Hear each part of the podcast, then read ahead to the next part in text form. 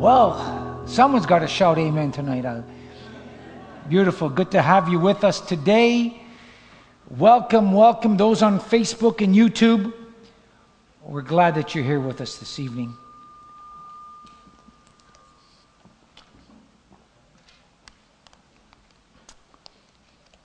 Now, we've been studying the book of Joshua, I believe very timely. And we find ourselves today in Joshua chapter six, verses one to twenty. We'll also look at Hebrews chapter eleven, verse number thirty. And uh, we've been looking at this great transition of Israel going into the promised land from the wilderness. And so many things have happened. Moses began leading them. He brought them out of Egypt. Forty years they wandered, complaining and murmuring. And they were all disqualified. All of them, except two. Only two believed out of millions. Only two. It's hard to grasp that, isn't it? They all saw the same miracles. They all saw the power of God. They all saw things they've never seen before, and yet only two believed. It's hard to imagine. And yet, how many times have you talked to someone who said, you know, you know, if I only would see it, I would believe it. Well, we know that's not true, is it? God revealed himself in such a powerful way. Only Joshua and Caleb had the faith to believe God. They were the minority. They were willing to take a risk and step out of their comfort zone. You see, it'd be easy to follow the majority because everybody said, no, no, wait a minute, this is the way to go. But God is looking for a man, a woman that's going to be able to say no to the majority, because that's what the world is. They've got their own philosophy, their own mindset, but who's willing to stand against the majority? And it's hard to do that because you won't fit in. And some of us aren't comfortable with that. We, we want to fit in. We want to be a part of something. We want to fit in. But the truth is, friends, God has not called us to fit in with this world. We can't. If you're trying to fit into the world, you will always be uncomfortable because God's ways are not man's ways. There'll always be a problem. We are like salmon, spiritual salmon, swimming against the current.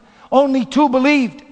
Oh, but my friend, one with God is always a majority, isn't it? Oh, what God can do with one man that's willing to take a stand. One woman that's willing to set herself apart. And so they've entered into the promised land under Joshua. Imagine how Joshua felt. He has to replace Moses. Hey, can you imagine replacing Moses? Just think about that for a minute. There was nobody like Moses. And you have to fill his shoes. Ah, but you see, brothers and sisters, there's a principle here. It doesn't matter how great, how small, how big somebody was. If God's called you to be a successor, if God has called you into an office, he told Joshua the same thing he tells you. I mean, obviously Joshua was nervous. Obviously Joshua said, well, how am I going to do this? How am I going to survive? What, what in the world can I do that Moses couldn't do? And that's why God gave a word to Joshua. He said, Joshua, look, as I was with Moses, I will be with you. And all the miracles we've seen up to this point, as God split the Red Sea under Moses' ministry, God split the Jordan under Joshua's ministry. And we see several experiences that Israel goes through, that the children of Israel went through. Again, vindicating Joshua that as I was with Moses, I will be, so don't fear. And the truth is, brother and sister, you may not be a Joshua or a Moses or a Caleb, but if God's called you somewhere to do something, the principle still is the same. It's the same principle.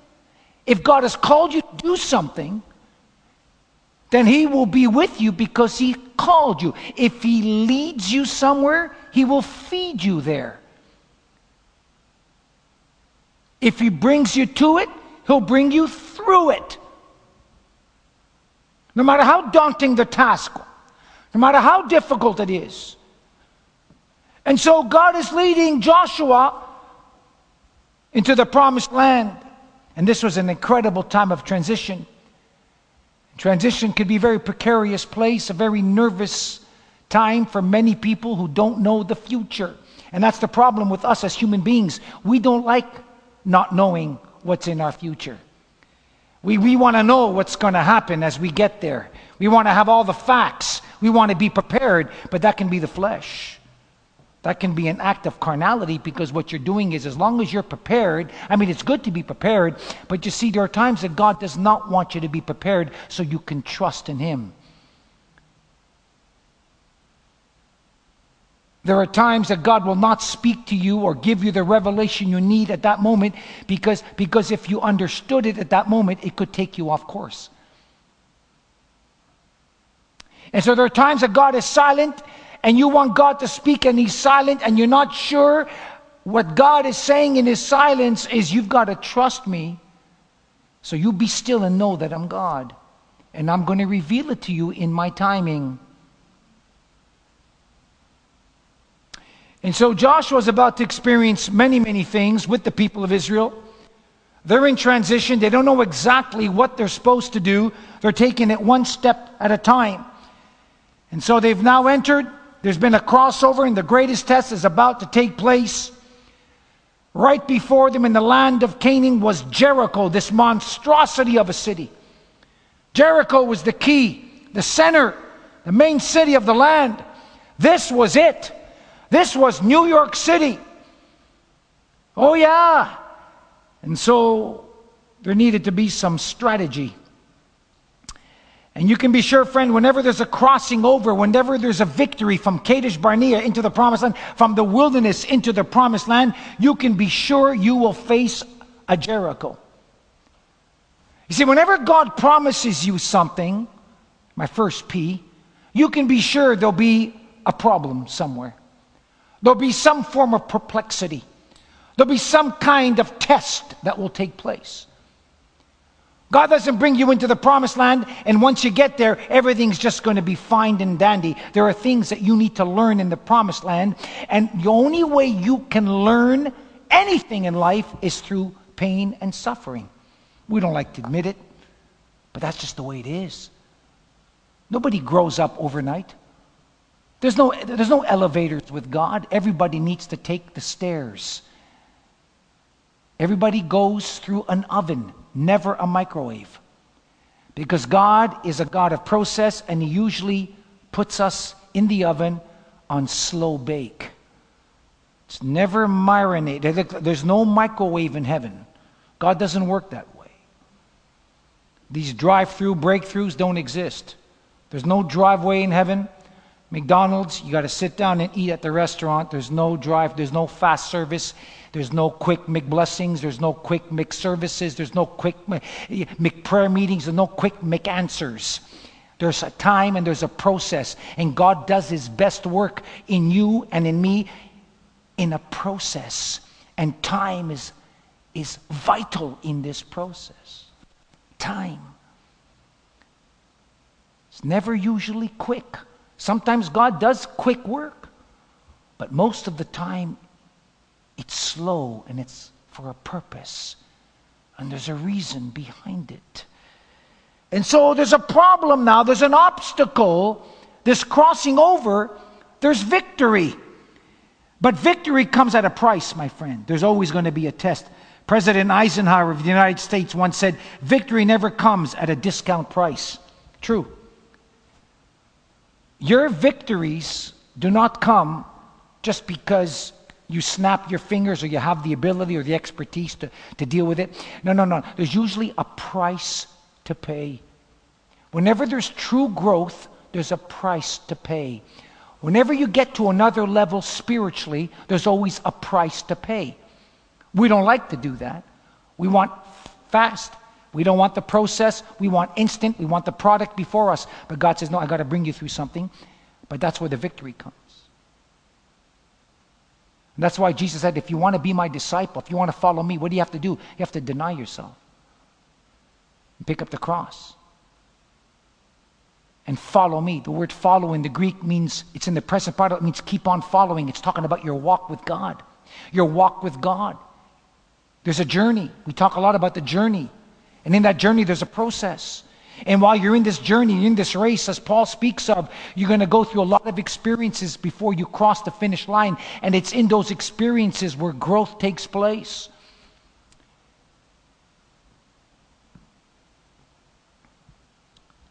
And so here is Jericho, this big obstacle. But God has promised them victory. But nonetheless, here is Jericho. And verse one tells us, they heard and they were fearful and they prepared for them. The, these Canaanites heard what God did in the past, just as Rahab did. And they were fearful. They couldn't, they, they, they, they heard about what God did in the wilderness. Heard, they heard about all the, and they brought fear upon them. And they were preparing themselves to fight the Israelites. And so the stage is set, and Joshua crosses over the Jordan, and now he gets instructions from God to go into Jericho. And God tells him, Joshua, you're going to conquer the land. Verse number two, you're going to do it because I have given it to you. Now this is one of the most unusual set of plans ever recorded in the entire Word of God. And I'll tell you what God tells Joshua to do. Now, God didn't tell Joshua what he was going to do until he got to Jericho. Sometimes God won't give you what you need to know until you get there. Because if you knew before, it might alter your path. You might get cold feet. You might say, wait a minute, I can't handle this. And so he gives them these plans of how to deal with Jericho. It's found in verses three and four. And the Lord said to Joshua, see, I've given you this hand of Jericho, and the king thereof, and the mighty men of valor. Verse number three. And ye shall compass the city, surround the city, all ye men of war, and go around about the city once. Thus shalt thou do this six days. What? And seven priests shall bear before the ark seven trumpets of rams, horns, and seventh day ye shall compass or surround the city seven times, and the priests shall blow with the trump- trumpets, and it shall come to pass that when they make a long blast with the ram's horn, and when ye hear the sound of the trumpet, all the people shall shout with a great shout, and the wall of the city shall fall down flat, and the people shall ascend up every man straight before him. We'll stop right there. Wow. Now wait a minute, Lord, am I hearing you right? Lord, are you giving me this? This, this has to be my imagination. Let me tell you something, friends. Sometimes when God speaks and it sounds outrageous or outlandish, just as it, it doesn't always mean it's not God. You see, our humanity and our natural realm tells us, well, I mean, this can't be God because it's it's just too it's too outlandish. It's just doesn't make sense. You don't fight a war by walking around the city seven times. How, how do you fight the? This doesn't make sense. But let me tell you, brothers and sisters, God usually doesn't make sense. Why? Because he doesn't operate in the natural realm. So when God does something or says something, it won't always make sense to you because you and I are thinking as mere human beings. We're thinking rationally. We're thinking reasonably.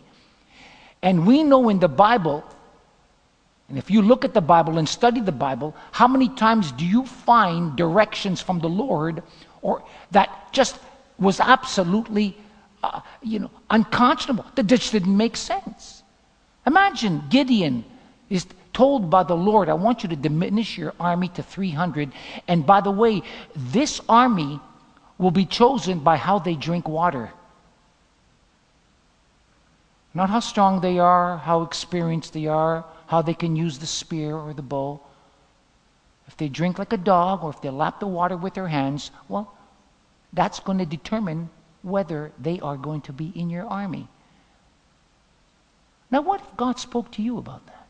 How would you respond to something that just is, just sounds ridiculous? Well, I'll tell you something, friends. There are many times God will tell you to do something that will not make sense, and your faith will be tested. I just heard a story the other day. Unbelievable. This woman is driving her car, true story. And she uh, is praying to God. She says, God, I just want you to use me so badly. She really had a hunger to be used by God. And she's driving, and she's just so happened to pass the seven eleven. This is in the United States, Chicago area. And she passes the seven eleven, and God spoke to her. He said, I want you to go into the parking lot of set and stand on your head. Now, folks, don't get me wrong. God doesn't always speak to us like this, okay? But I'm just making a point. And she thought she lost her mind. This is crazy. This doesn't make sense. She just drove right by. But this, it was nagging her. And it was just, she couldn't get it off her mind. She, and then a still small voice came to her. She, and, and the Lord spoke to her. Said, I thought you said you wanted me to use you. And you wanted to be used more than anything else. And she stopped the car and she went back. And she did exactly that. She went into the parking lot and she stood on her head.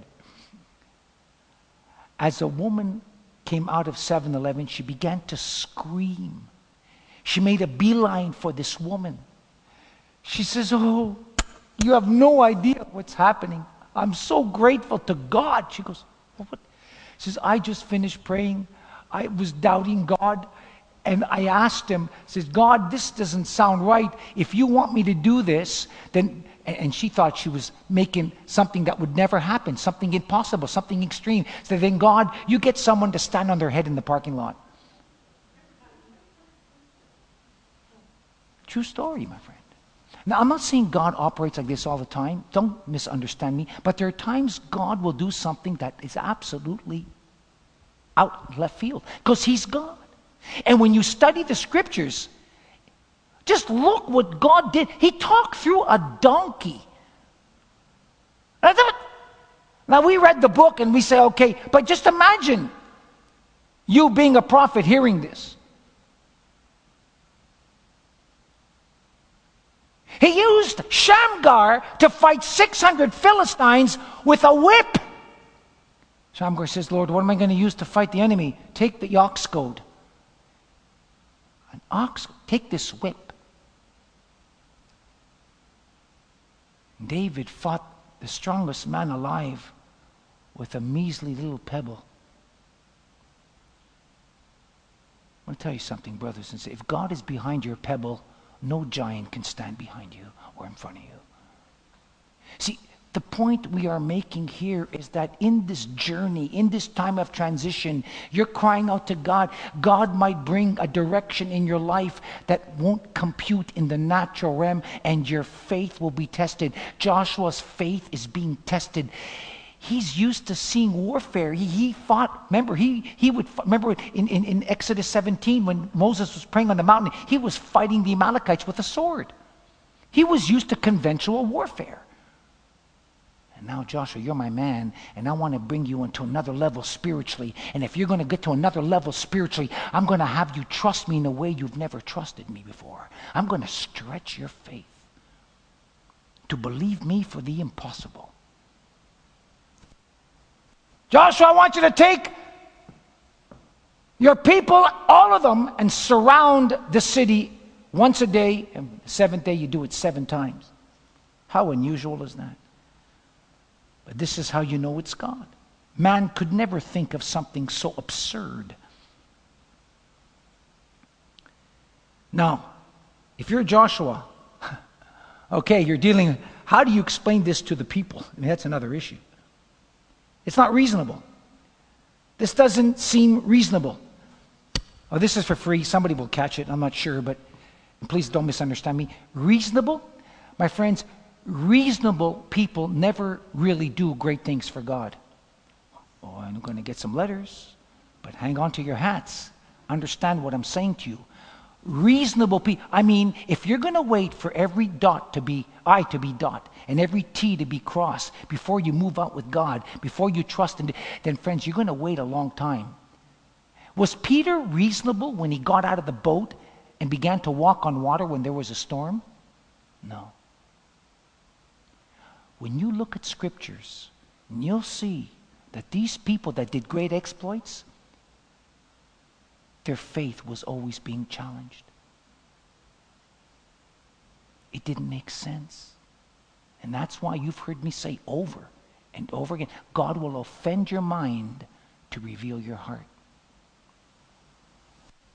Will you trust Him even if it doesn't make sense? Will you step out even if it doesn't make sense?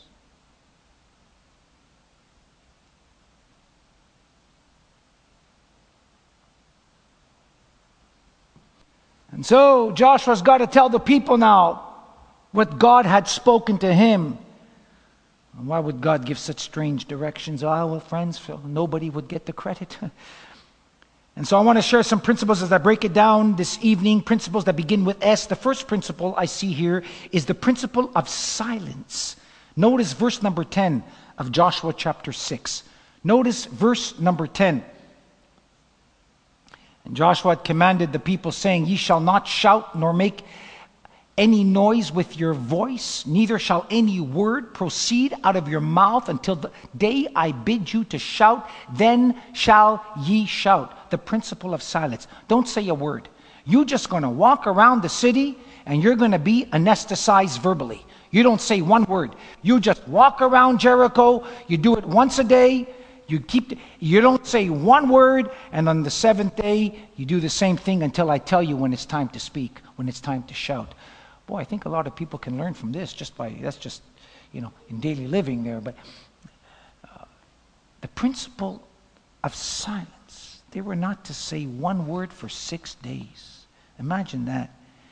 You know, silence can be extremely loud. Why did this happened? God just wanted His people to be obedient. Do you remember Jesus in Matthew fifteen? The Syrophoenician woman had a daughter possessed with the devil, and she she did whatever she could to get to Jesus. She she even had to deal with the disciples. What are you doing here? You, and, and, and he finally meets Jesus after all this, this turmoil. And, and she, the disciples wanted her out. And she looks to Jesus and, and pleads him, "Please, Jesus, my daughter is possessed. Can you please do something? You're the only hope I have." And the Bible tells us Jesus didn't even say a word to her.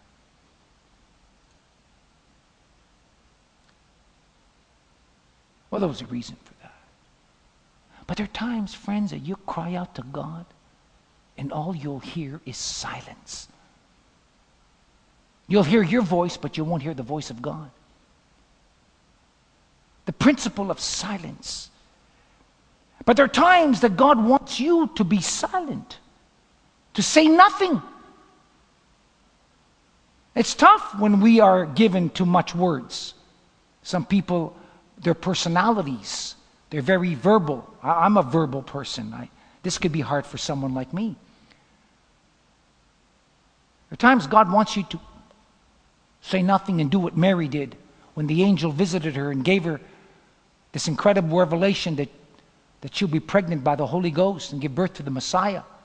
And the Bible said she pondered these things in her heart. She was silent. Most of us would have freaked out. Did you know what happened to me? The angel. Shh. There are times, friends, you have to be silent, because if you declare it, worse things can happen. Keep it to yourself for the right time. Don't have to always bring it out and splurt it out. Times you've got to be still and know that I'm God. There's times you just got to keep silent and say nothing, because God's doing His work. Even though it didn't make sense, God is saying, when they lean over the wall and taunt you, do not respond to them. Just be still and know that I'm God, that there's a reason for this. And we have to work hard at being silent, friends. God was teaching him to trust Him, to say nothing. Someone once said, "I've often regretted the multitude of my words, but I've never regretted when I was silent."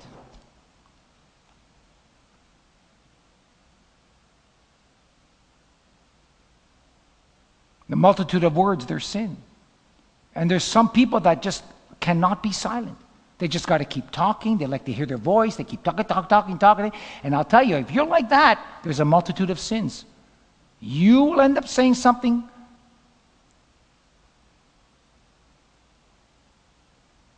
That will displease the Lord. We have to work hard at being silent. The Bible says, be still and know that I am God. And my brothers and sisters, I'm going to tell you something. There are times we just got to shout out the world and get alone with God so you can hear His voice. How do you expect to hear the voice of God when you're speaking all the time and you're going around, walking around, and you're not and you're not focusing, you're not closing yourself in to hear Him? He that dwelleth in the secret place of the Most High shall abide under the shadow. We need to get into that secret place to be able to be still and to hear His voice. Jesus said, my sheep hear my voice. Now, how, why is this important? Because, because the shepherd's voice is heard, because the shepherd spends a long time with the sheep. The sp- sheep spend a lot of time with the shepherd. And, and with that time they spend together, they get to know each other, and the sheep get to know the shepherd's voice because they're spending a lot of time with the shepherd. And so it is in prayer, spending a lot of time with God in prayer. You get to hear that still small voice. You get to you get, you get to hear what God is saying. And sometimes God speaks in the whirlwind. Sometimes God speaks like in an earthquake, in a tornado. But sometimes, like Elijah, Elijah will tell you, he sometimes speaks in a very soft voice. And you have to be sensitive enough to hear it. But you can't hear it if the volume of the world is turned up on high. You got to turn down that volume of the world. Yeah, yeah, and and and and and get to a place where you can be alone with God. Listen, prayer is never learned in the classroom. It's always learned in the closet.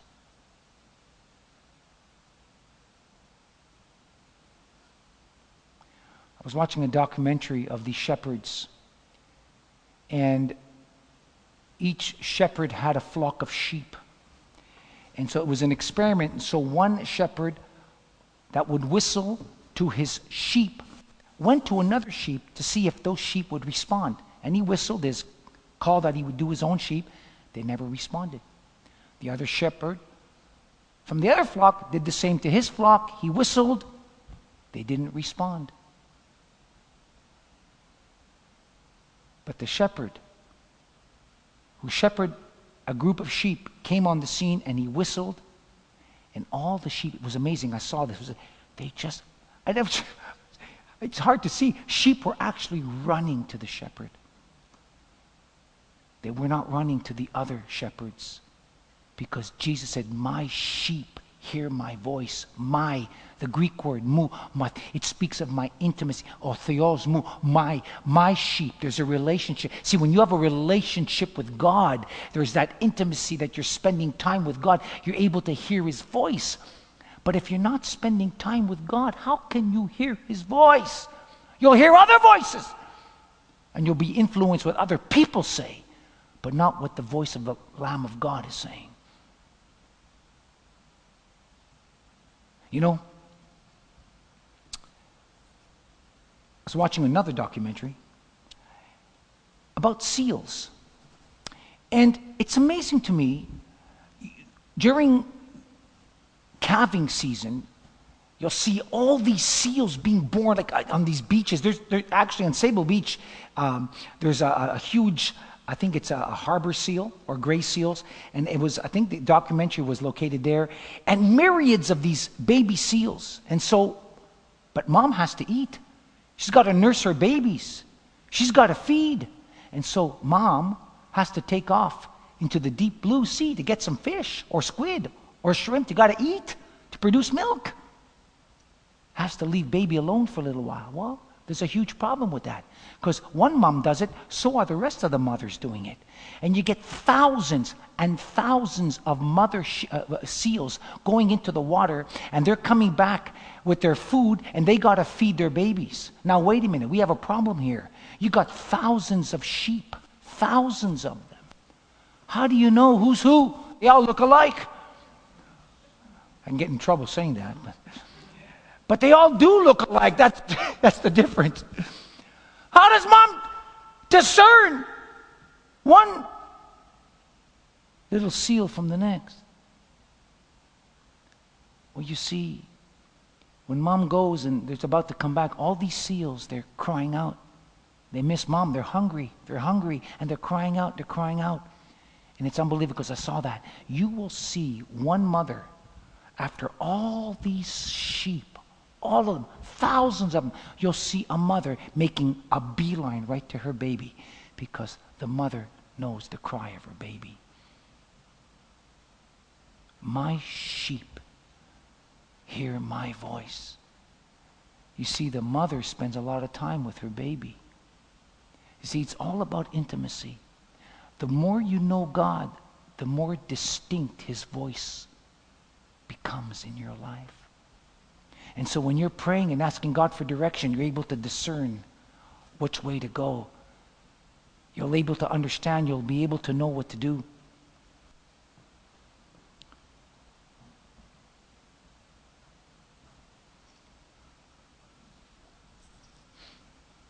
And so we see the principle of silence, an act of obedience. Then the principle of submission. Notice verse number eight. Verse number eight, we see the principle of submission. We just talked about the principle of silence. And it came to pass when Joshua had spoken unto the people that the seven priests bearing the seven trumpets of ram's horns passed on before the Lord and blew with the trumpets, and the ark of the covenant of the Lord followed them. Submission, submission. Watch it. Joshua says here, he gets his orders to attack and to obey it completely. Joshua speaks to the people. They responded as well. You see, they were given instructions one day at a time. That's how God wants us to live, one day at a time. The priests are going to do this. The people are going to do that. It's very, very similar to what we see in Exodus sixteen when God told the Israelites that they're supposed to get what? They're supposed to get the manna enough for that day. If you get more manna, more than you need, it's going to it's going to smell, it's going to it's going to decay, if you will. Be filled with bacteria. You won't be able to eat it. And God was teaching the principle of submitting to Him one day at a time, one step at a time. Did not Jesus say, seek first the kingdom of God and all of His righteousness? Put God first. It's day by day. You take it day by day. Give us this day our daily bread. That's what the manna was. What was manna to the people of Israel is what Jesus is talking to the church and speaking and teaching to the church. Give us this day our day. What is bread? The bread is the Word of God. We are to read and study His Word each and every day. Day by day, we take a morsel of His Word one day. We can't take ten morsels and we forget the next ten days. We study and pray and seek Him day by day. It's a daily commitment. We are to submit to that principle. You want to be a believer, a true believer. You want to be a person that's strong in the Lord. You want to be able to know His will. You want to be able to be led by His Spirit. Well, here it is. Give us this day our daily bread. As you are partaking in His bread, as you are studying His Word, as you are reading His Word, God begins to fill you.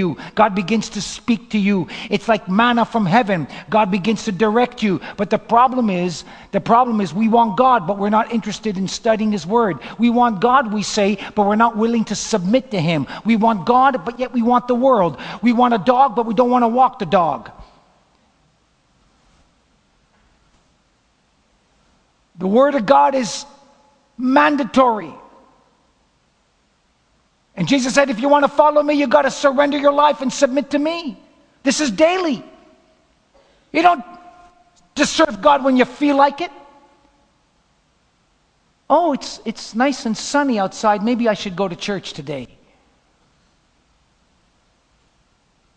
Your, your, your relationship with God's got nothing to do with the circumstances or what's around you. It's a commitment that comes from within you. It's like a marriage. I'm, you're married to your wife or to your husband despite how you might feel at that moment.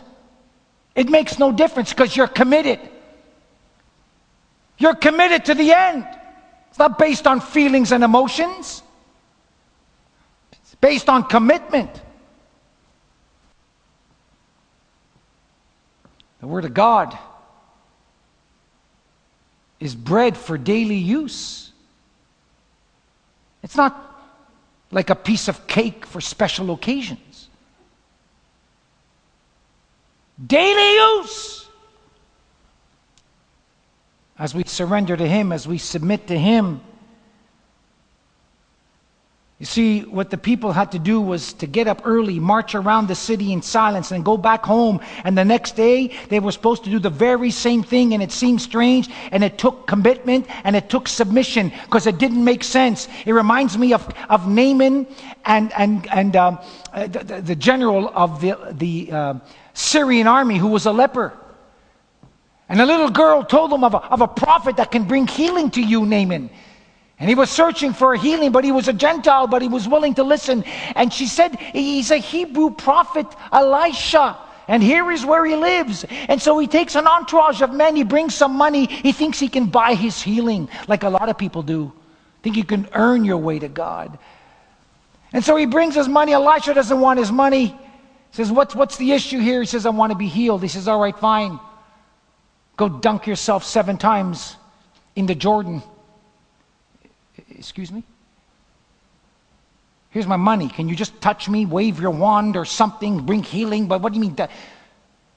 Dunk yourself in the Jordan. Get baptized seven times. Do you think that made sense to a Gentile general of a, the greatest army of that day?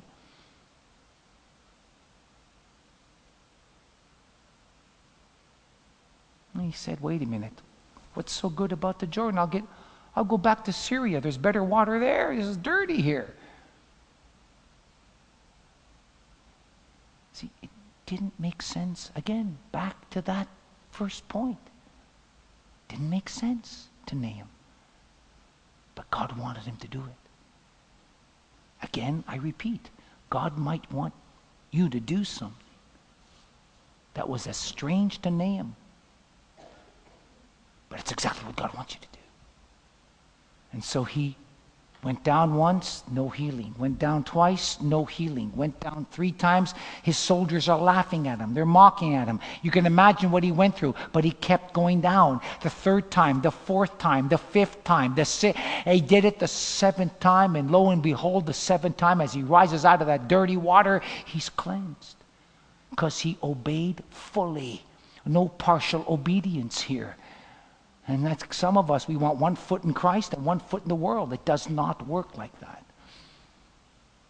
Partial obedience will not get you to where you need to be.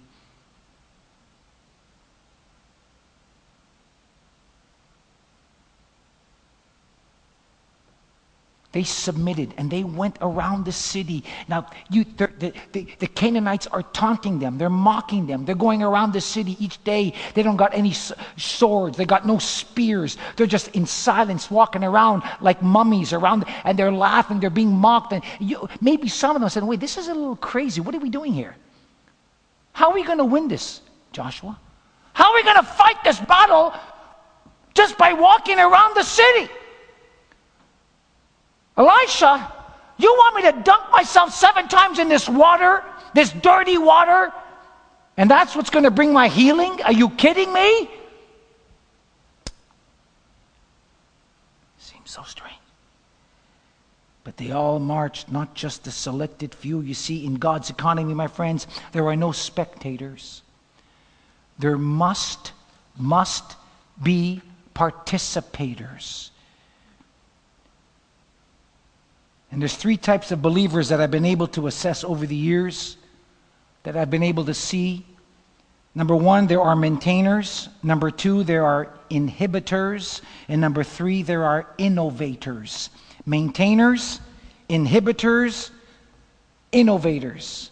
Maintainers, these are believers who just say, ah, I'm just going to sit here. I'm going to hear the pastor, have a nice sermonette.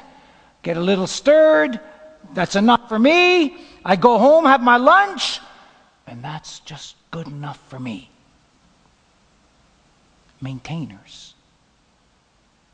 Just borderline. People like that will never make a difference in this world.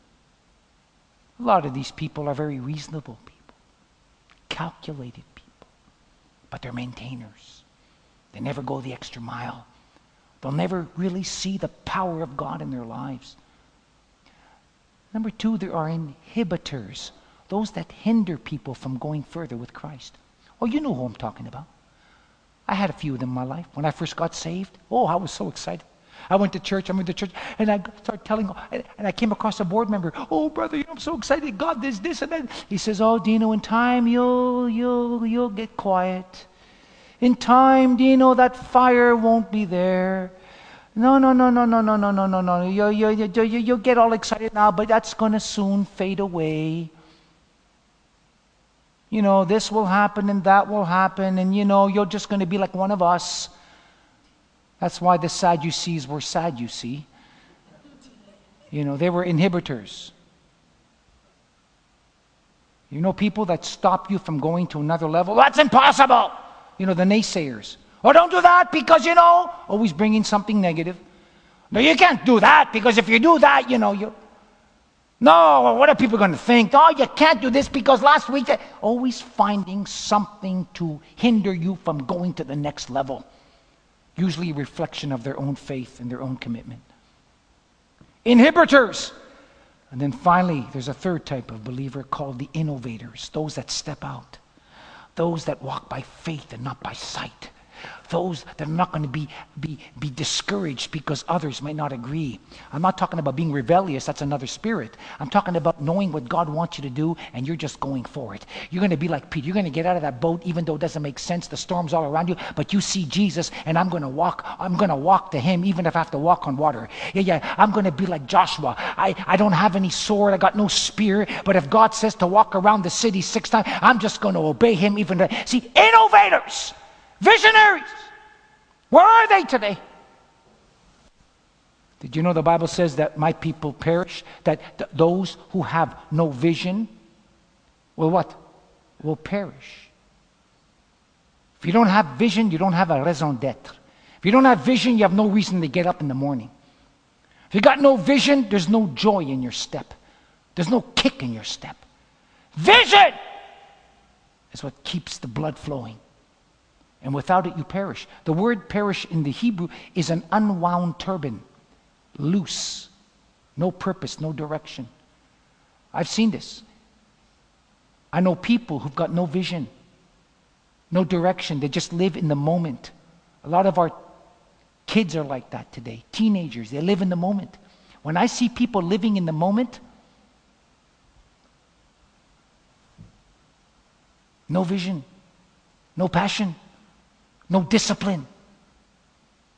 Let us eat, drink, and be merry, for tomorrow we die. The philosophy of the Greek Epicureans exists today in great proportions. Innovators are visionaries. God is looking for innovators. People are willing to stand for righteousness, willing to believe God against all odds. Now, what's interesting, God never told the people what would happen, but just to do it. Again, let me repeat this. God never told the people what would happen. Just obey it. And that took faith, faith day by day. The point is to obey even when you don't see it, don't understand it. This is why Noah was such a great man of faith who was in the hall of faith. Can you imagine taking... Of course, exaggerating, your hammer, and you're hammering the nails in this monstrosity, this ark, because God told them it was going to rain. He never saw rain before. All they had was dew. There was no such thing as rain. And he's hammering away because he's believing there's going to be a flood. People are laughing at him. All there is is dew. Ah, but friends, one day the laughter stopped when the rain began. Moses believed when he never saw rain, didn't know what it was, and he persevered hammering those nails when everybody was mocking him. And that's the tough part. Can you persevere when people are mocking you? Can you go forward? Ladies, I've counseled many, many over the years, women that had husbands who want nothing to do with God, or the other way around, and you've got to deal with this atmosphere day after day. That isn't easy. But if you just keep hammering by faith, keep trusting God even when you don't see the rain, when the floods will come, the floods will come, God's word will come, his promises will come.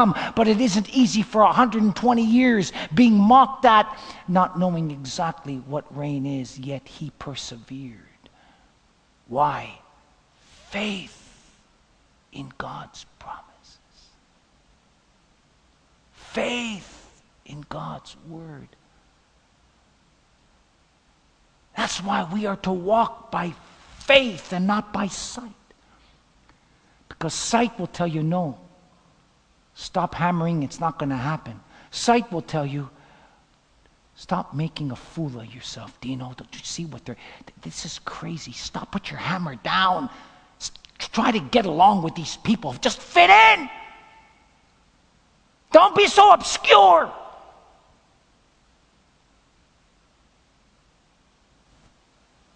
Will you be reasonable, please?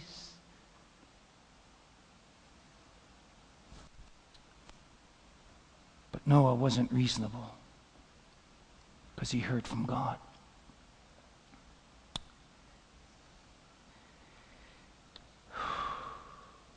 So not only do we see the principle of silence, of submission, but notice number three, strategy. The principle of strategy. Notice verse six, eight, nine, and thirteen. six, eight, nine, and thirteen. We'll have it on the screen for you.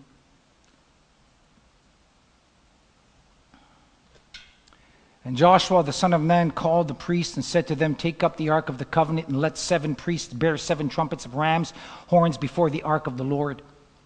Seven. And he said unto the people, "Pass on, and compass the city, and let them him that is armed pass on before the ark of the Lord."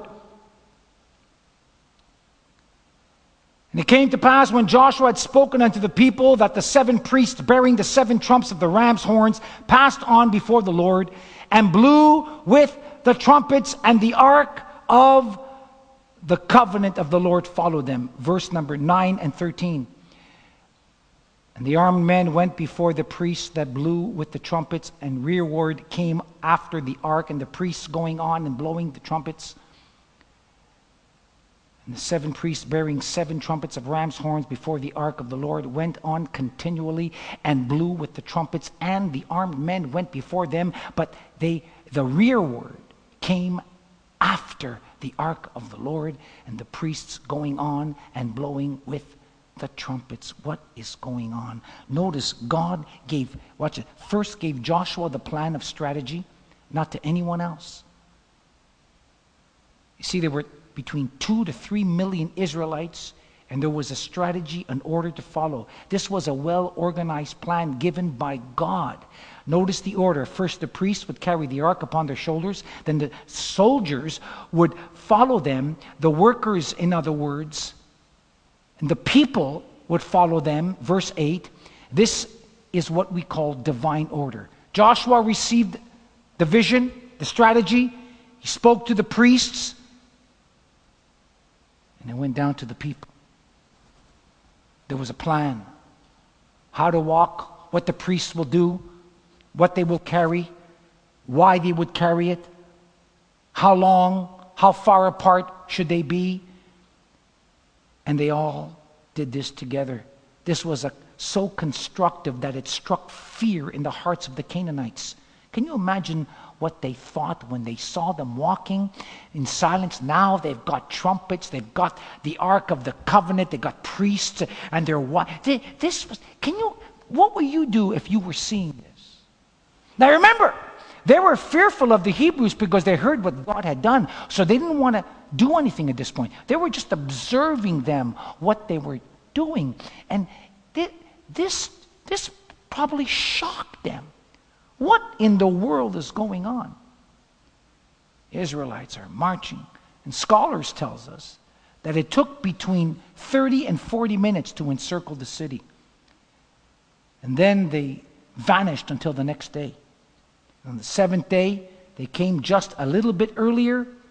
Talk about psychological warfare. Talk about the silent treatment.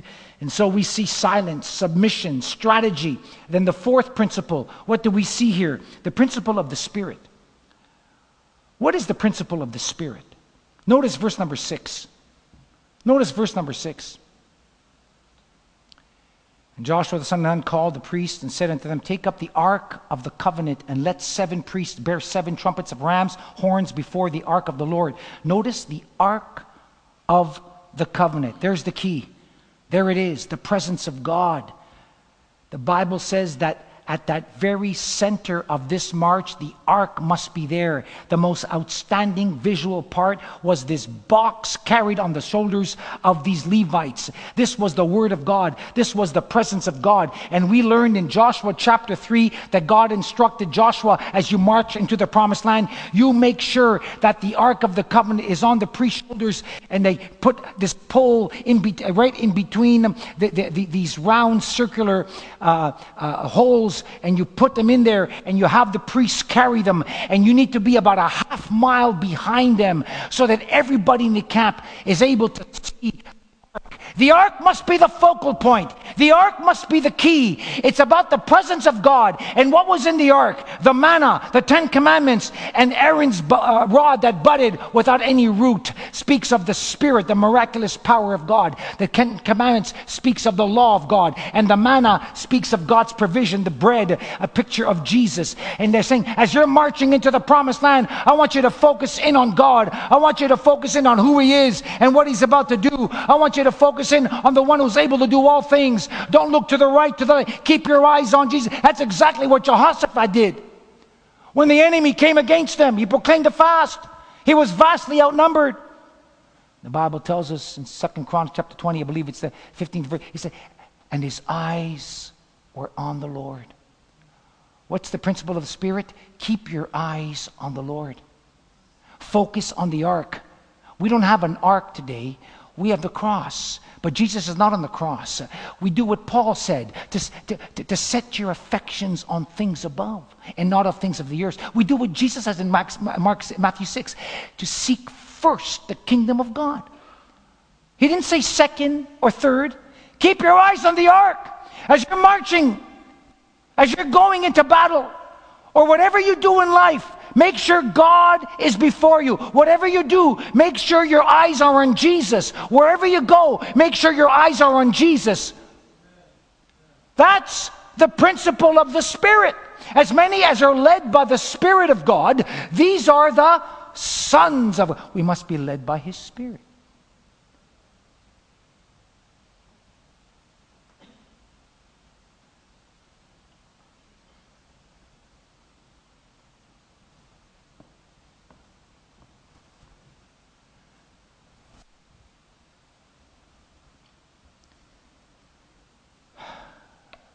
I will lift up my eyes unto the hills, from whence cometh my help. And this was the mistake that David did. You all remember Second Samuel chapter six.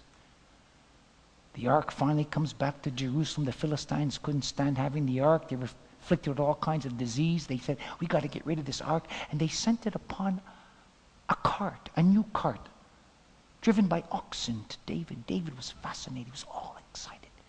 He takes the very same cart driven by oxen, the ark upon it. God didn't do anything when the Gentile Philistines did it because they didn't know any better. Ah, but now, David, the king, a Hebrew who knows better, as they're going to Jerusalem, David's all excited. All of a sudden, uh, the, uh, the oxen hit a rock, this, and it caused them to stumble, and the cart shifted, and the ark was about to fall. Oh, the travesty. Oh, the, and so one of the priests, it was, uh, says, no, I'm not going to, I'm going to secure it. And he tried to rescue the ark, to save the ark from falling, and he was smitten with leprosy. David couldn't understand. Couldn't, again, didn't make sense to David. But David was depressed. He gave the ark to Obed-Edom, and God was blessing him. He couldn't figure out what in the world is going on. Listen, you can be a David and still not know what's going on. So don't get too cocky with me. David did some research. He went back. Like all great men of God, he went back to the Word. He said, wait a minute. I got, I got to go back to the Torah. I got to go back to the five books of Moses. I got to find out what's going on here. I got to go back to the king. And we discover that God instructed a strategy that when you take the ark, Moses tells us, you are to take it a certain way. And that evolved into bringing the ark upon your shoulders of the priest. And you're to carry that way. That's the way of the Lord. And if you don't do that, there will be consequences. We don't like to talk much about that. We don't talk about consequences today. We think we can do our own thing and just get away with it. There are teachings like that today. There are teachings that will tell you, you know, God just loves you and He died on the cross for you, and His love is so deep and so powerful, sounds really good so far, that it's okay because you, no matter what you do, God's love will cover your sins. Well, still doesn't sound too bad. So don't worry about it. See, I don't, it doesn't matter if you're gay, if you're a lesbian, if you're a murderer. It, God's love covers that. Uh, wait a minute. Don't I have to repent of my sins? No, no, no. You see, His love is so powerful that He took care of all your sins on the cross. You don't have to do anything. What a bunch of garbage. Lies and deception that people are lapping up. You know why? Because it satisfies the flesh. And I deal with these type of people on a fairly regular basis. You can't talk to them.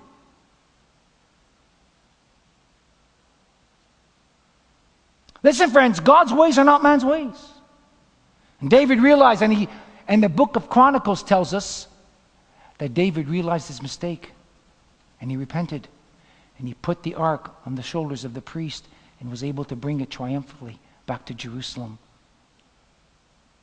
Even David can make mistakes. So can you, and so can I. But the difference is that David loved God, and he hungered for God, and he wanted to learn, and he wanted to grow. There's a strategy. There's directions that God gives. And we must hear them. And so, the ark must be your focal point. And that principle, brothers and sisters, applies to us today.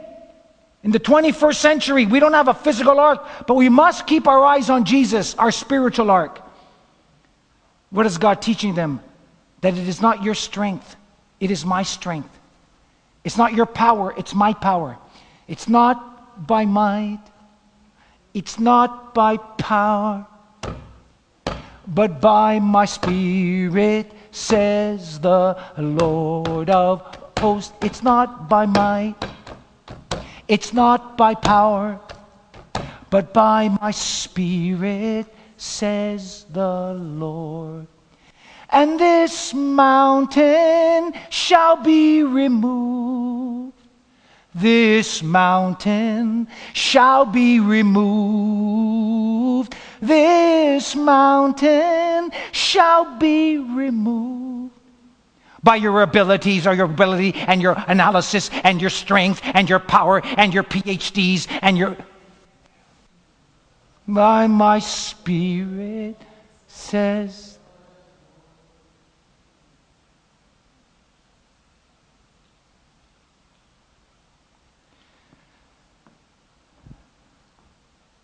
There's no way Israel could have defeated Jericho conventionally. Impossible.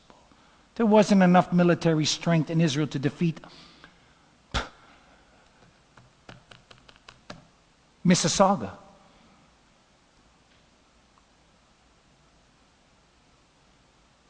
They, they didn't have anything. Ah, but the critics come. And they'll say to you, well, Pastor, hold on a second. They'll tell you, wait a minute, those walls came down. Really, God, and these are liberal theologians. I deal with them. I deal with them. Liberal theologians, oh, those walls came down. It wasn't really the power of God. These were natural cataclysmic events or natural occurrences. See, liberal theologians always try to use reason to explain the supernatural. You can't explain the supernatural with reason, logic. And so they'll tell you, well, wait a minute, uh, Pastor. Those walls came down because there was an earthquake at the time. Okay, I, that could be. God has used earthquakes before. But there's, on, there's a problem. Here's the problem. If it was an earthquake strong enough to tear down the walls of Jericho. The walls of Jericho were six feet wide. They had chariot races on top of the walls. If an earthquake is powerful enough to destroy the walls of Jericho, wouldn't it also destroy Israel as well, who were just a few yards away at Gilgal? Absolutely. And what about Rahab? She lived on the outside wall, and Rahab didn't die. An earthquake that destroyed the outer wall, would it not destroy her home as well? Well, the Bible says her home was intact. This was by design.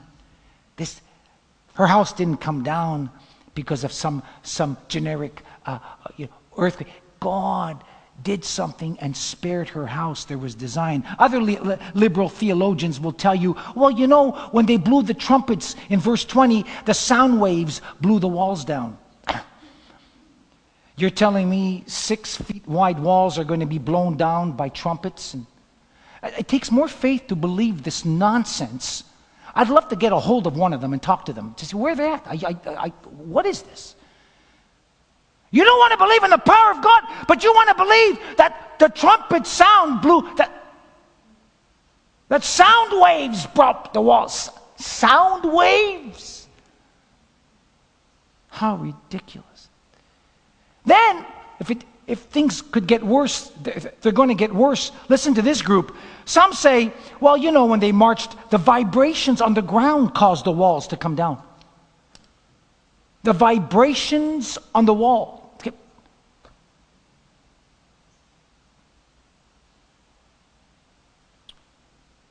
How ridiculous. You see, First Corinthians chapter two says, the natural mind cannot comprehend the things of the Spirit. It seems foolishness to them. The Bible says that the walls came down during the harvest time. Now watch this. Look how incredible God's word is. Archaeologists discovered that as they looked at the ruins of Jericho, unbroken jars with grain filled to the top were discovered. You see, when God told Joshua to go into Jericho, he told him, when you ransack that city, when the walls, I don't want you to touch any of the food, supplies, you leave everything intact. Normally, when the enemy came into a village or a city, they would steal and take everything. They would ransack, they'd get all the spoils. All the spoils stayed there. They found grain to the top, which proves that this was Jericho because God told Joshua, don't touch any of the food. Wow! Now watch this, it gets even more exciting. There was an archaeologist from Germany called Gertstang. In nineteen thirty, Gertstang, who uh, wanted to, to, to know more about Jericho. He, he was a believer, and he wanted to know about the walls of Jericho. So he took a group of people, and he went to Jericho, where the walls came down to that specific place, and he dug. But what he did, he had better equipment than his predecessors. He dug deeper than all the rest of them, and he found pots. He found weapons that dated back to the time, about uh, three thousand four hundred B C. He found weapons and pots, again with the grains to the top, but he also found something. He found a fault line that has not been active in the depths of Jericho. And what he concluded, that this was, first of all, he found walls that were broken, and he concluded that indeed it was an earthquake, but that this earthquake had purpose and design. In other words, the liberals said it was an earthquake, but what Gertstang was saying, it was an earthquake, but it was an earthquake that was powerful enough just to localize, to destroy that city that did not affect Israel. Well, isn't that how God operated in the past? When Israel, when God afflicted ten plagues in Egypt, the Egyptians received the plagues, but the Hebrews didn't. But they were living in the area. But they weren't touched. So this was a strategic earthquake that was so powerful, but there was a design only for Jericho. Just like only for Rahab. Don't touch Rahab. Didn't touch her. You see, everything was done by the Lord, but it was specific. It was a specific, localized, I believe, earthquake that brought down the walls. God has used earthquakes before. What happened to Moses when he was on Mount Sinai and he received the commandments? There was earthquakes and lightnings. What happened to Korah We just talked about that on Sunday, I believe number sixteen, when he rebelled against Moses. And Moses, oh yeah, okay, he didn't like his leadership. He said, okay, well, we'll see who God has called. You take your men on this tent, I'll take my men over here beside each other. And what happened to Korah? An earthquake came and sucked them up. But Moses was maybe forty feet away from him. A specialized, localized, designed earthquake for that particular area. This is what God had done. What happened to Jesus in Matthew twenty-seven when he died on the cross? What happened around him? Were there not an earthquake that took place that opened up the graves and they walked out of the graves? Was there not an earthquake? God uses earthquakes. Pastor, uh, Pastor Josh, what about Revelation chapter six, verse twelve, please? We're doing a Bible study, uh, a devotional every day on daily devotions. We're looking at the book of Revelation, and we talked about this this morning. It just so happens to be coinciding with my text. And, be, and I beheld when he had opened the sixth seal, and lo, there was a great earthquake. And the sun became black as sackcloth and hair, and the moon became as blood. This will be during the time of the tribulation. The church will be raptured. Seven years of tribulation will take place. And when the sixth seal will open, earthquakes. God using earthquakes to get people's attention, to bring judgment. So God uses earthquakes.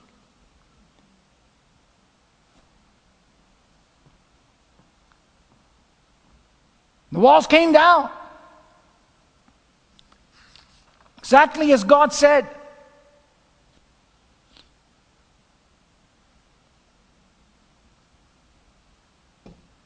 Historians discovered that there was a house in all of these ruins that was still intact.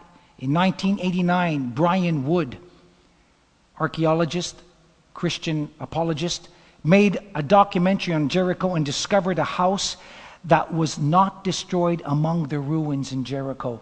And he believes it was Rahab's, because it was the only house that stood, the Bible says. They've, this is a documentary.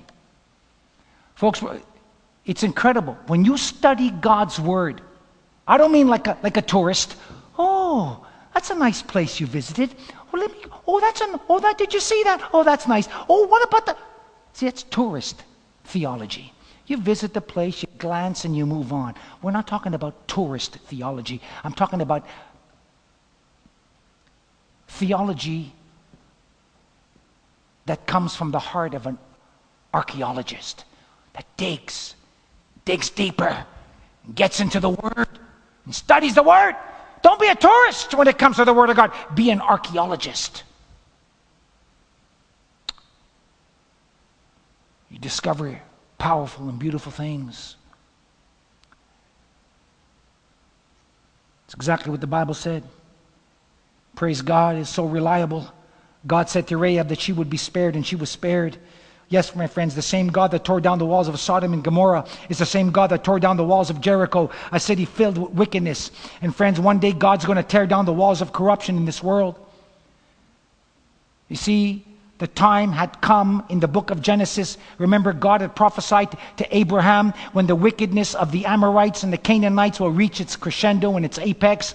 Then he will destroy uh, the nations. In fact, God gave them four hundred twenty years to repent, but they did not repent, and God's judgment came. Only two entered into the promised land, Caleb and Joshua, but of the Canaanites, only one came, Rahab. And he gave four hundred twenty years, only one comes. It's okay. For God so loved the world that whoever, whoever, even that one, he'll leave the ninety-nine for that one. He'll wait four hundred twenty years for that one. He'll wait for the prodigal son to come home out of that pig pen for that one. And he'll wrap around and he'll kiss him. The Bible says, kataphilia, the Greek, showers him with kisses, embraces him, puts him on a ring, gives him some sandals, puts on a robe. The ring signifies his identity. I am a king, and you. here's my authority. And you stamp the papers. You stamp the parchment. I am, here's my signature. I am a king. You got shoes. In those days, peasants never wore shoes. Only nobility wore shoes. I've got God's shoes. God's children wear God's shoes. And you got something. You have royal blood flowing through you. And you got this robe which identifies you as a royal citizen. Sonship. Oh, my friends, God has a robe for you. He's got a ring for you. And he's got some divine shoes that never wear out. Just ask the Israelites, forty years in the wilderness. We serve a mighty God.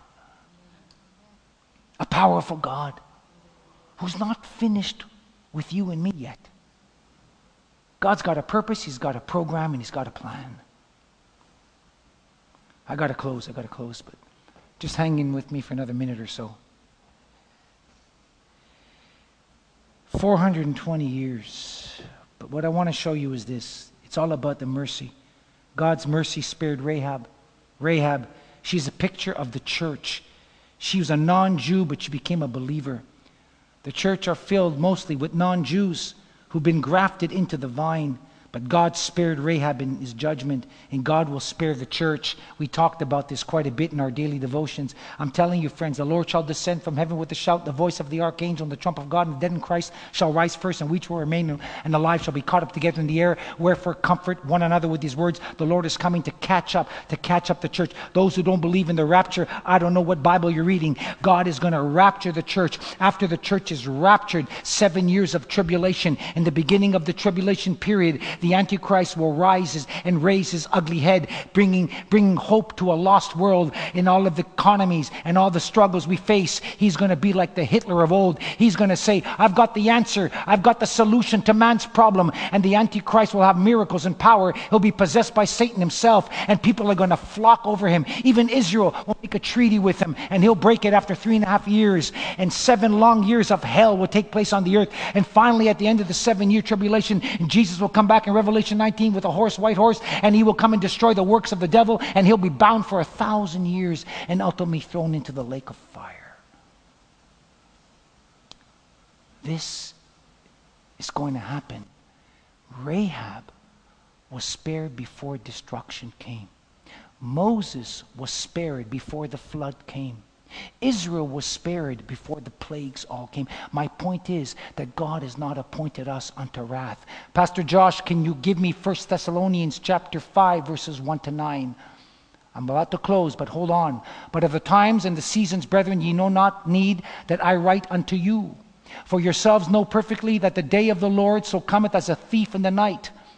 For when he shall say peace and safety, then sudden destruction cometh upon them, and travail upon a woman with a child, and they shall not escape.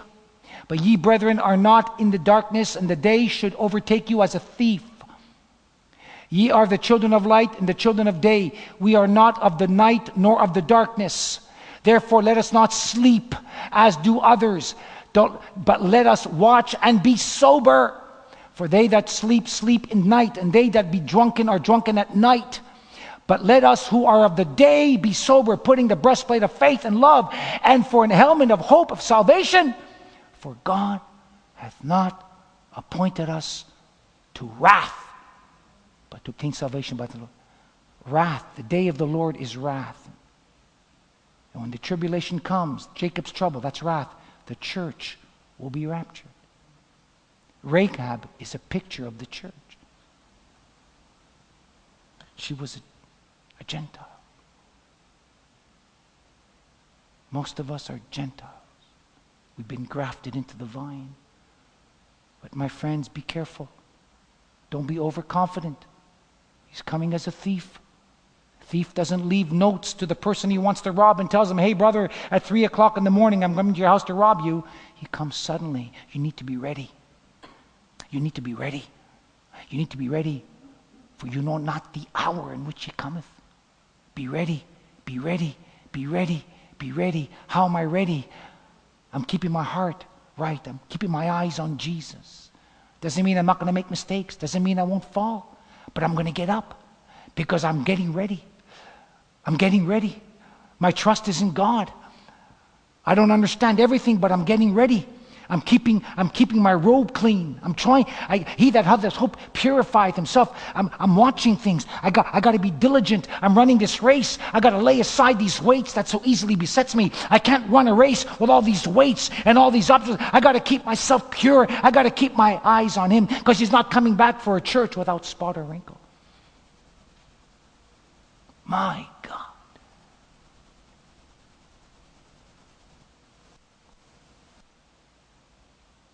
But a man thinketh he standeth, take heed lest he fall.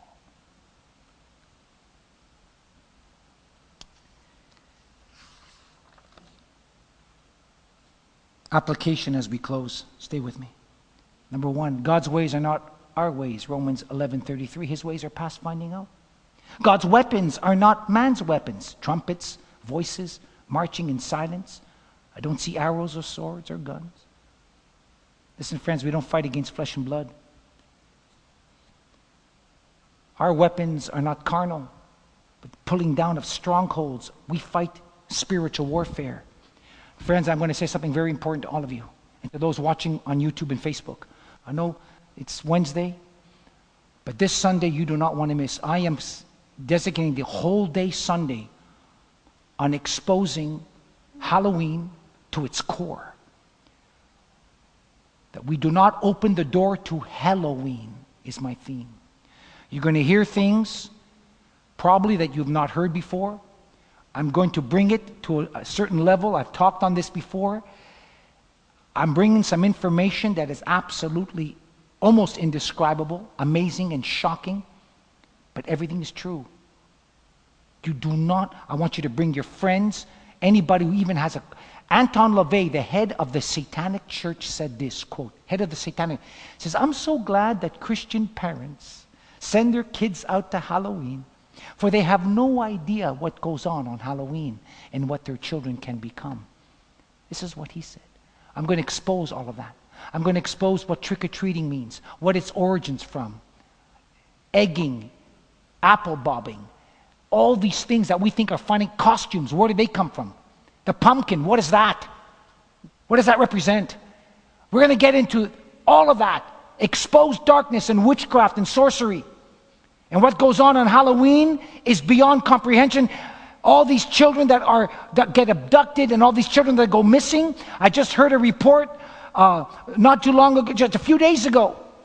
A report, a news report, said that there's been an unusual amount of children, ab- more than a thousand children were abducted in Ohio, especially in the Cleveland area, and especially during September and October. Why? I'm going to tell you why. If I would tell you how many children are sacrificed to the god of Saman, which is what Halloween is originally, it would shock you. We'll be talking about child sacrifice. We'll be talking about what witches do, how they breed children so that they can sacrifice their children to the devil. Facts! People I've interviewed when I had a television pro, uh, radio program and television program. People I met and people I've led to the Lord who were ex-witches. So what I'm going to share with you is not some fable or some story. I'm going to give you facts. We'll culminate to Sunday night. We're going to have a prayer meeting. We'll watch a video. And we're going to see God and pray. You do not want to miss Sunday because everything is related, folks. We are in a spiritual battle. Just like Joshua was with the Canaanites, we are also in a spiritual battle with principalities that we cannot see. Their battle was physical, our battle is spiritual. Make no mistake about it. When you give your life to Christ, you enter into a battle.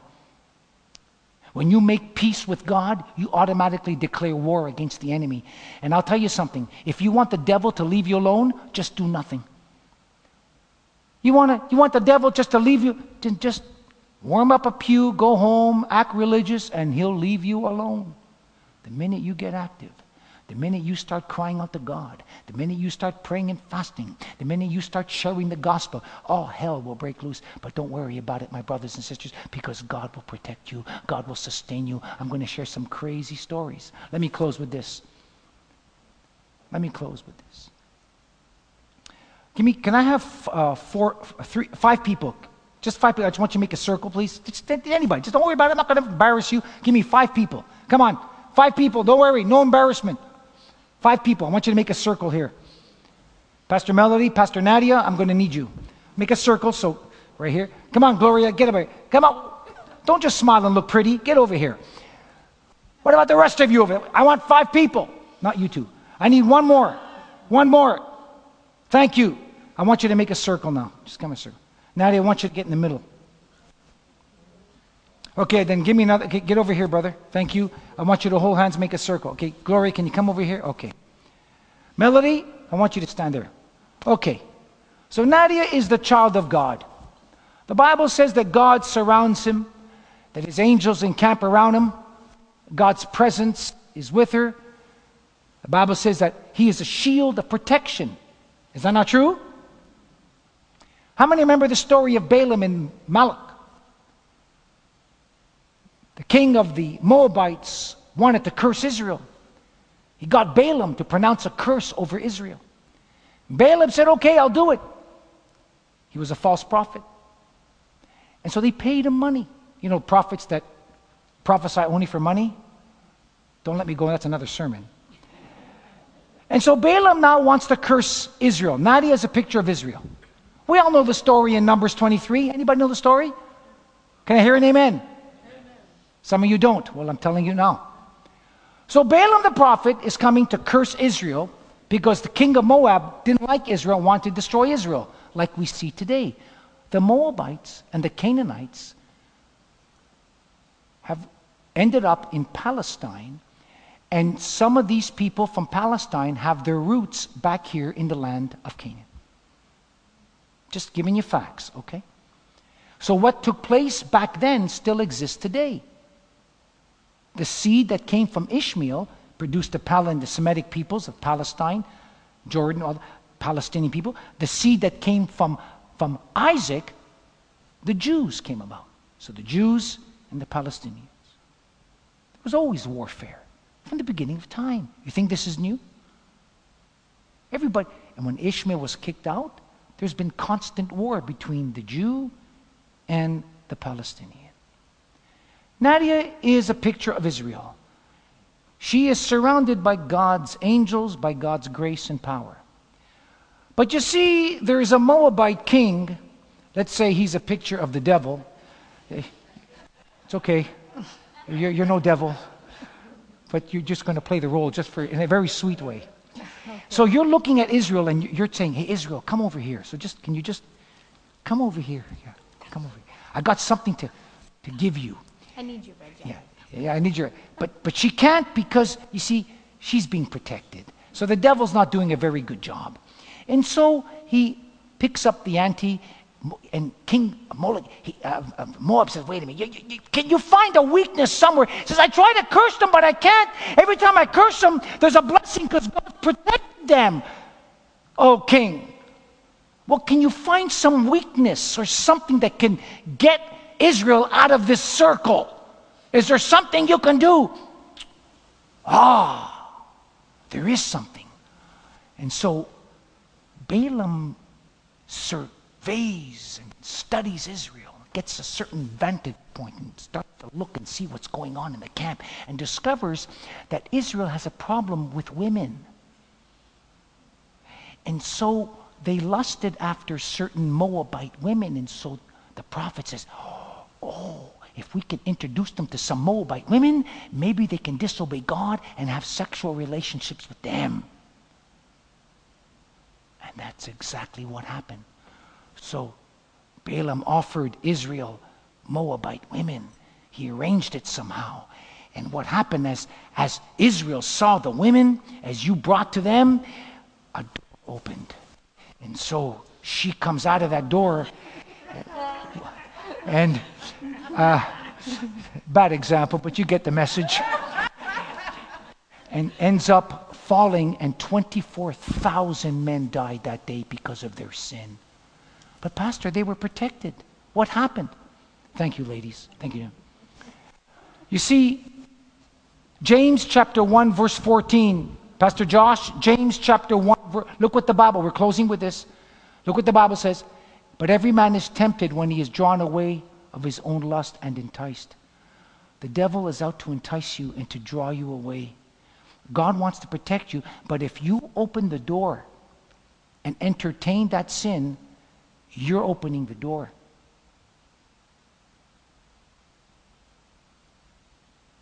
Be careful, my friends. Be careful how you live. That's how Israel fell. That's why they were disqualified in the wilderness. If you heard my sermon on Sunday through four eyes, idolatry, immorality, infidelity, and ingratitude. Two out of two million made it because they were disqualified in the wilderness through their own lust.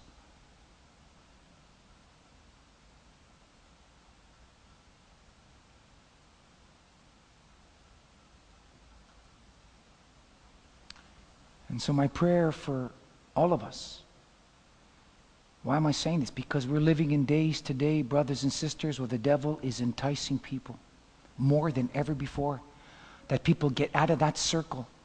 I've seen it. The Bible said there'll be a great falling away before the come of the Antichrist be released. The Bible says in First Timothy chapter four, the Bible says in Second Thessalonians chapter two,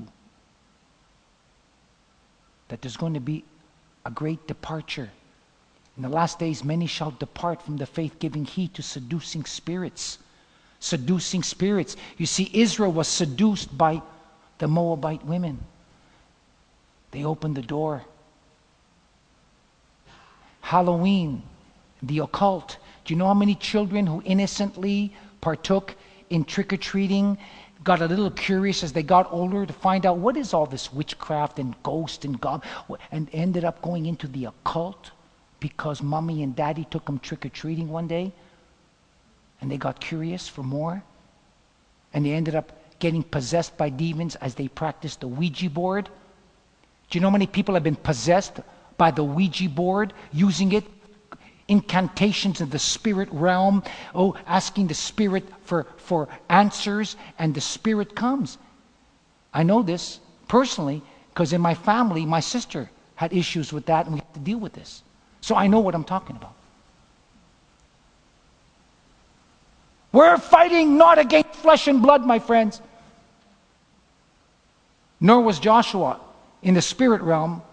He fought physical giants, physical enemies, but the principle is the same with Joshua as it is with you and me. We're in a warfare, brothers, and, and that's my point in using this illustration. And we have to understand that we can't fight the devil in our own strength, just like Joshua couldn't fight the devil in his own strength. Amen? But Joshua had the victory because he kept his eyes on God. And friends, that's what you and I are instructed to do. We see this over and over and over again. Keep your eyes on God. He that endures to the end shall be saved. Keep running this race. And as long as you la- just lay aside those things that beset you. Paul says you started well, but you ended up in the flesh. Who has bewitched you? Who has cut you off? It's easy to get cut off today. The devil is sly, and he'll use theology to get you off track. He'll use nice people to get you off. He'll do whatever he can to get you off track. Keep your eyes on God. Keep your eyes on the Word, not these so-called prophets and these so-called teachers. They're just bringing you further away from God, some of them.